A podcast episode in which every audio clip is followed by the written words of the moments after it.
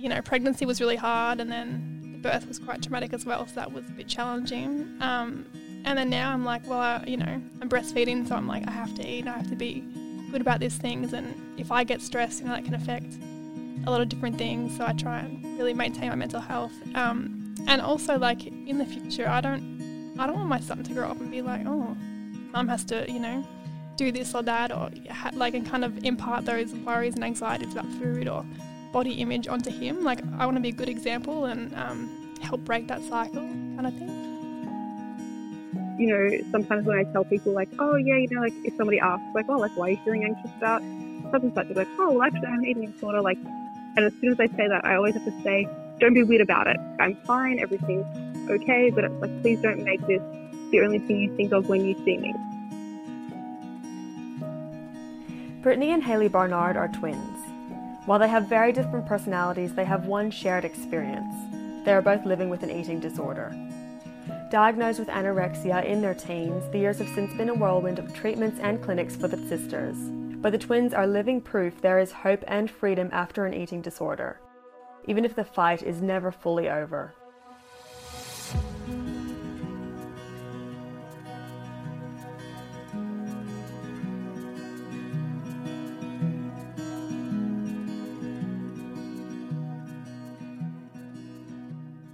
I guess just to start off with, can you tell me uh, a little bit about your growing up years and whether there are any major challenges along the way?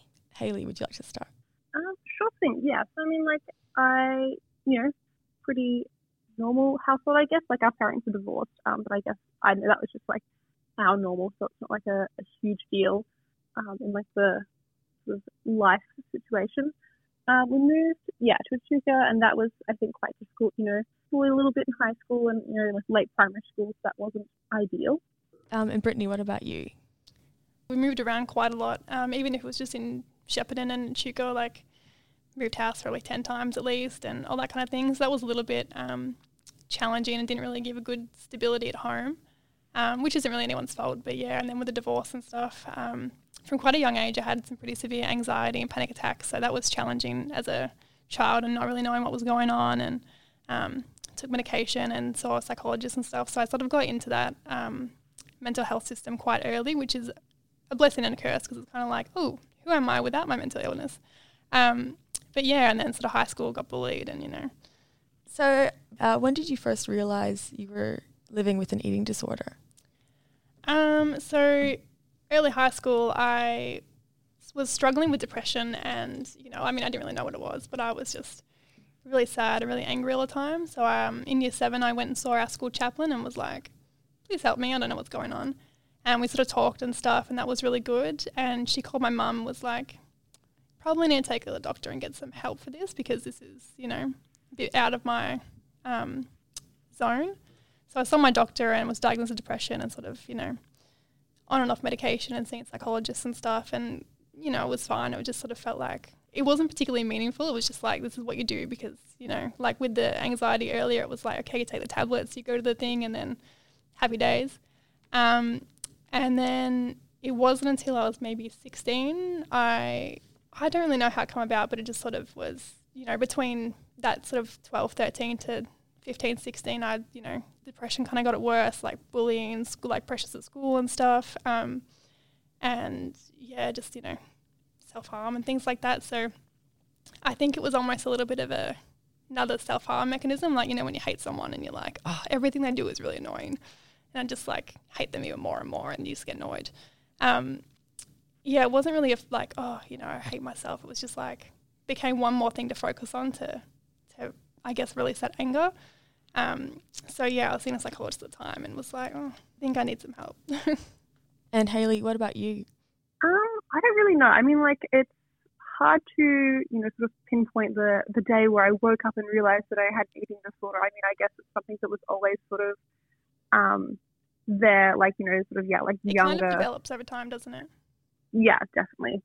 Um, but yeah, kind of like um, you know, early high school sort of thing. Um, you know, not feeling super confident and stuff like that, and just sort of, I guess, yeah, you know, it kind of like manifested into um, the eating disorder as sort of, you know, like a way to like manage my anxiety, I guess.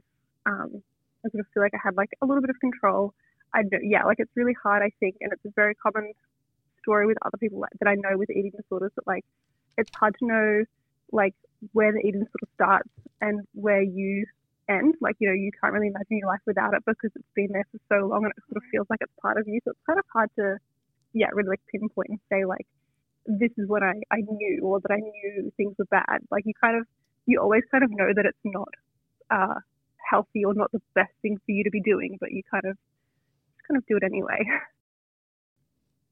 Yeah. So Brittany, for you, from that moment, you went to see your psychologist and said, "Look, I think this is something." What happened from there?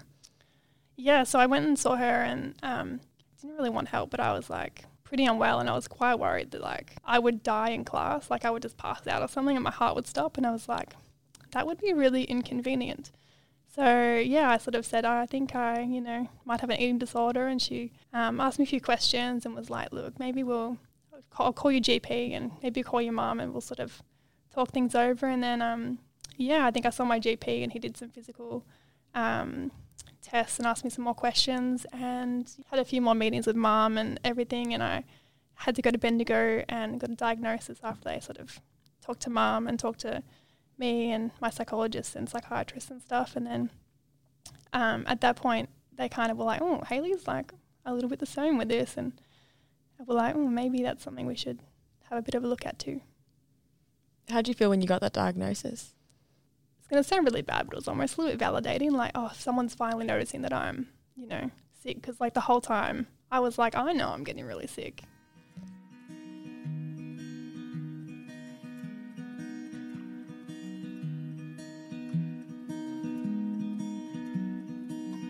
And Hayley, what about you? Um, you said it, it kind of happened gradually. When did you first seek professional help?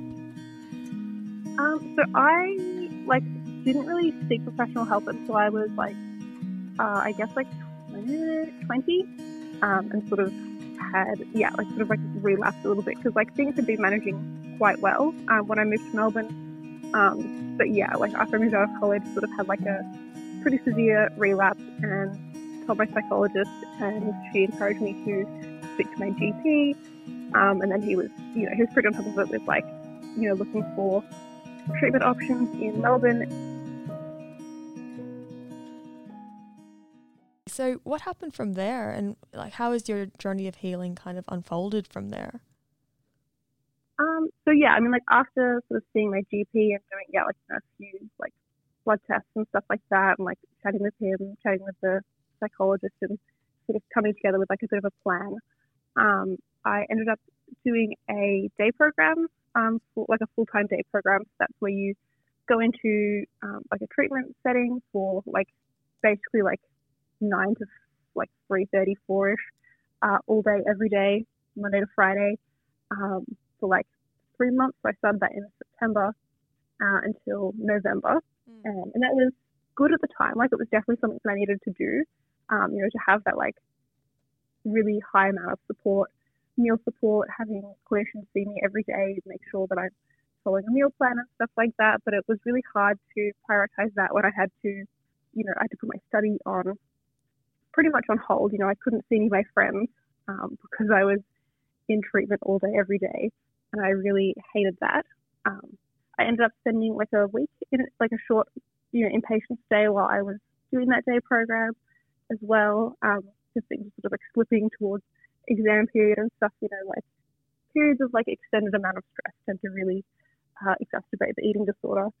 Um, then you know, after that, I was like discharged and finished the day program up um, had a pretty fun summer, and then yeah, sort of had some more life. Um, I know what the word is, but like life just got like, a little bit jumbled up. You know, I had my house I moved out, some things just changed around and stuff like that. So um, that sort of caused another pretty severe relapse. Um, and so I was in contact with um, the hospital that I'd been doing this day program at because you know you have follow-up appointments um, once you've finished like a program like that just to keep in touch. You know, they sort of stay as part of your treatment team. Um, and they, you know, were made aware of like, hey, things are pretty bad. I'm not doing very well anymore. And so I was put on a waiting list for an inpatient bed in April um, and had like a five month wait for a bed, which is a very long time and it was uh, very difficult, but I mean, it was definitely great to be able to have that option. Um, so then I stayed, yeah, for a few weeks in inpatient and then was discharged again um, at the end of the year, like, yeah, end of October sort of time. Um, yeah, and like I haven't been in inpatient since then, which is lovely.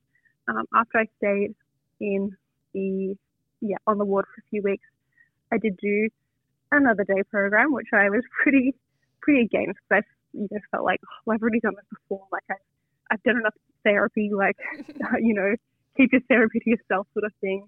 Mm. Um, but it was very good to do that to sort of, you know, have like a bit of a transition between uh, full-time support, which you have in like an inpatient setting, to, you know, going straight back home into, you know, your own environment with like no supervision and just like, you know, a few friends here and there, like checking in and stuff like that, but without like a real like clinical side of it. It's pretty, it's pretty difficult transition. So it was good to have the day program and to sort of stay accountable for at least, you know, those three meals while I was there. Um, and then after that, I did a art therapy program for like a couple months, which was really good. Um, and in sort of Victoria, also have a really great mentoring program, which I participated in with a mentor who is someone with a lived experience with eating disorder and you know, recovered, is doing really well. And I think that was really great as well to help me, I guess, see that, you know, people can recover and they do recover, they do live really fulfilling and happy lives. Um, so that program was great. Like, I'm so glad that I did that one. Um, and yeah, I mean, I guess since then, you know, things have been pretty stable for the past year or so. Um, and Brittany, what about you? Your journey in the past few years? Um, so yeah, after like after that period in high school, um, like Hayley sort of touched on, the treatment we sort of got wasn't very um, meaningful. It was kind of like, okay, your weight restored, and like my psychologist at the time went on maternity leave, and they kind of discharged me from the service and was like, all right, good luck, see you later. Your weight restored, so you're all good. Um, saw a few psychologists here and there, and then um, in 2016, I was living in Melbourne and going to university, and it just got really stressful. And I was like, okay, I'm not doing well. I went and saw the um, like counselor at the university, and they were like, oh, maybe see a psychologist. So I saw a psychologist a couple times, and didn't really feel like I was getting anywhere with her. And I was sort of um, increasing those um, poor coping mechanisms like self harm and drinking and um, mismanaging medication and stuff like that. And um, my housemates had taken me to the hospital one night after an overdose, and the next day I saw a psychologist, and they were like, "Okay, you need to see a psychiatrist." And I saw a psychiatrist, and she diagnosed me with BPD, which is borderline personality disorder. And at the time, I was like, "What is this?" Like, I didn't know anyone with this disorder. It didn't make sense to me, and she didn't really explain it in a way that was meaningful either. She was just like, "So you're not quite schizophrenic, you're not quite bipolar, so we just call it borderline. And I was like, man, that's not helpful. So it sort of continued on with that, um, you know, negative coping mechanisms, but with like, yeah, kind of just thinking, oh, I'm just crazy and, you know, it's never going to get better and stuff like that. And then um, it's kind of cheesy, but like I met my husband, so to speak, and I feel like like kind of attracts like. So a lot of my circles are sort of kindred spirits as well who've experienced mental illness and stuff like that. So you kind of, not in a bad way, but you kind of normalize those behaviors. And so it's like, oh, okay, like whatever. And then so I met my husband who doesn't really have an experience with people with mental illness. And he was like, what the heck? Like, that is, are you okay? And I'm like, yeah, this is fine. This is just regular. And he's like, no, nah, that's not regular. Um, so at the end of that year, I moved back to Shepparton, and um, I was kind of okay for a couple months, but then I was there was pressures like to get work and um, money and stuff. So I yeah wasn't doing well. I went and saw my GP and was like, "Can you please get me in touch with someone to help me?" And I um, yeah I went and uh, saw a psychiatrist in the hospital, and they um, were a little bit helpful. And then I had to have a PARC stay. That's a um, prevention and recovery place here in Shepparton and stayed there for a week. And I got a case manager out of that who put me in with the MBT group therapy program for people with BPD. And that was just instrumental to my healing and really kind of like Hayley said, helped me challenge those automatic thinkings and stuff and really helped me understand um, what my disorder meant and what it meant for me and how I could like how to separate myself from my disorder being like oh you know it's just me. It's like hang on that's not me. That's just what I've learned from you know previous trauma and stuff like that. And I sort of was able to uncover that maybe my eating disorder and other things were perhaps more just a reflection of this underlying diagnosis that probably could have been picked up years ago to be honest so from then till now what's what's been your journey since then I did have a bit of an eating disorder relapse um, in the end of 2018. Just more, I think I was like in a period of high stress. Like I wasn't really um, helping myself, and it kind of became a way to, like Hayley sort of mentioned, like gain some control in my life and became hyper fixated on um, some things like at the gym and stuff. So I was over exercising and under eating. And um, what pulled me up was my main because I was like, why am I running time so slow? Like this isn't very good. Like I'm getting worse. I should be getting better. And it was obviously because my body was cannibalizing itself. So I was like, okay, I'm gonna eat more and try and put more weight on so I can run better, which is kind of like silly because obviously the running was like a part of the eating disorder. Um, but yeah, so I started doing it. I started seeing improvements and you know, feeling better, not feeling so angry and sad and horrible all the time. And I was like, oh, this is actually good. And I feel more confident in myself and I don't feel so depressed. And wow, maybe I'll just keep doing that. So, um, yeah, since then I finished the group therapy and, um, yeah, seeing some psychologists and stuff and just keeping in touch with my care team. Like, that's really important to um, find professionals that you like to work with who understand you and can help you change. Um, recovery is always a continuing process as well. Like there's life always gives you different kind of challenges, and so even if you think, oh, I'm all good, and then something can happen, you're like, whoa, I'm, you know, struggling a little bit again. Like it's okay to to go back and ask for help, even if you think, oh, I should be better. And, oh, you know, this was something I was dealing with when I was a teenager. Like I should be okay. Yeah, like I should be better by now. Like I've mm. been in treatment for so long or whatever. It's very easy to get impatient.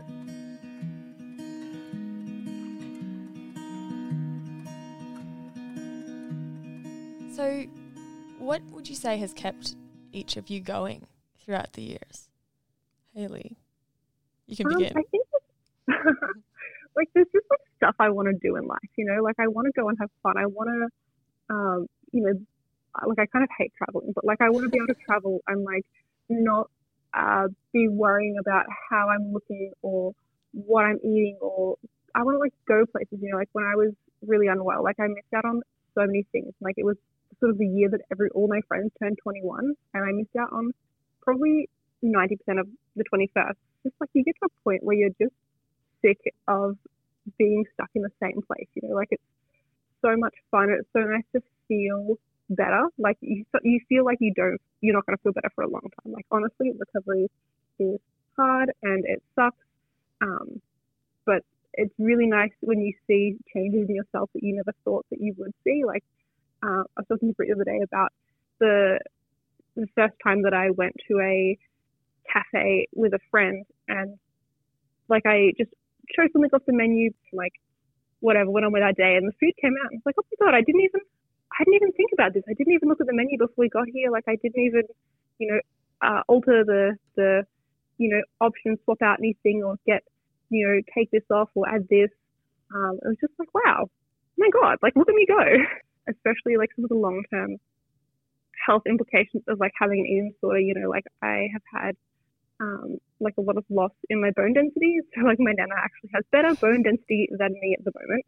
Um, but you know, like over the you know, you sort of get a bone scan every couple of years.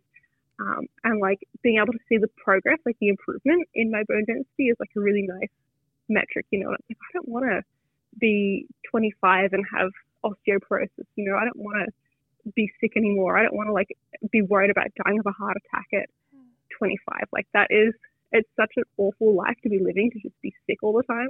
My uh, my psych, she loves to say, and I, you know, you're gonna feel terrible either way. You're gonna feel terrible if you do the right thing by your body, or you're gonna feel terrible if you stay unwell.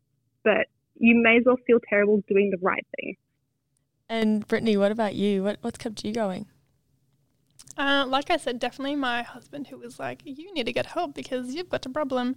And then, um, yeah, I fell pregnant and was like, "Ooh, I've got a chicken to look after." So I sort of, you know, pregnancy was really hard, and then the birth was quite traumatic as well. So that was a bit challenging. Um, and then now I'm like, well, I, you know, I'm breastfeeding, so I'm like, I have to eat, and I have to be good about these things. And if I get stressed, you know, that can affect a lot of different things. So I try and really maintain my mental health. Um, and also, like in the future, I don't, I don't want my son to grow up and be like, oh, mum has to, you know, do this or that, or ha- like, and kind of impart those worries and anxieties about food or body image onto him. Like, I want to be a good example and um, help break that cycle, kind of thing.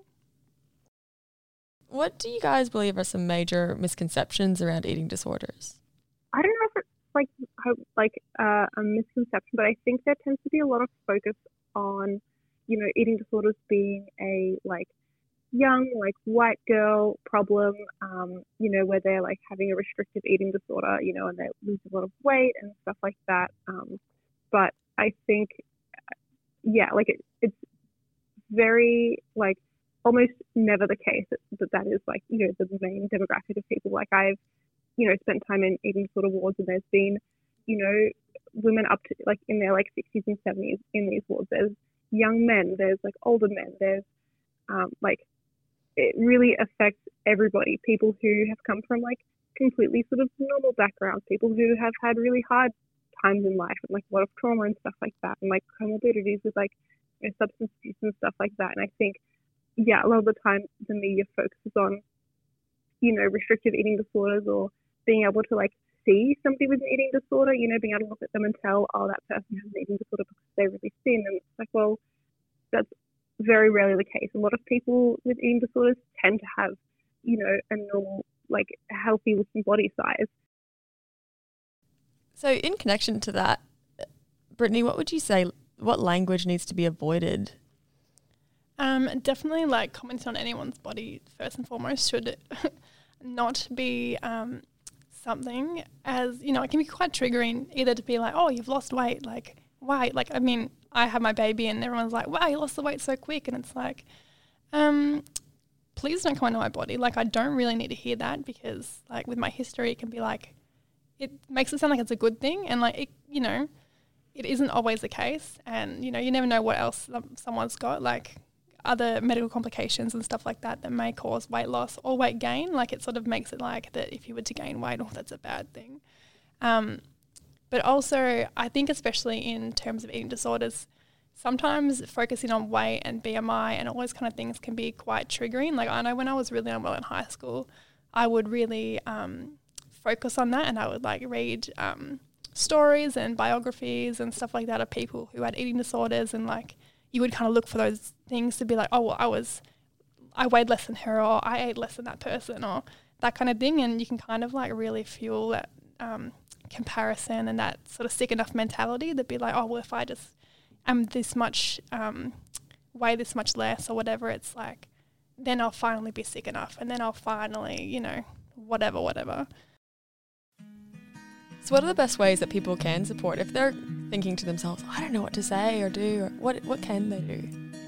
I think if you're coming from a place where you suspect somebody you know is struggling with an eating disorder, like encourage help seeking is the biggest thing. Hmm, I think like listening is really important too, and like listening, uh, like and not just hearing, you know, like listening like compassionately and openly, and not being judgmental.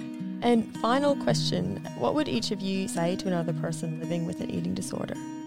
Um, definitely get help. Like, there's no, the sick enough mentality is a lie. Like, if it's a problem for you, then it's a problem and you need to get help.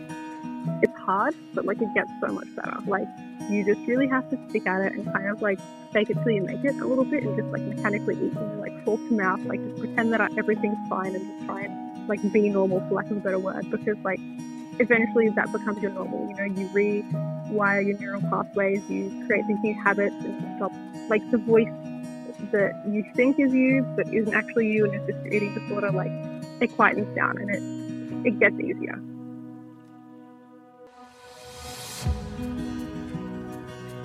If you need support for an eating disorder, call the Butterfly Foundation support line on 1800 334 673 or contact Eating Disorders Victoria on 1300 550 236.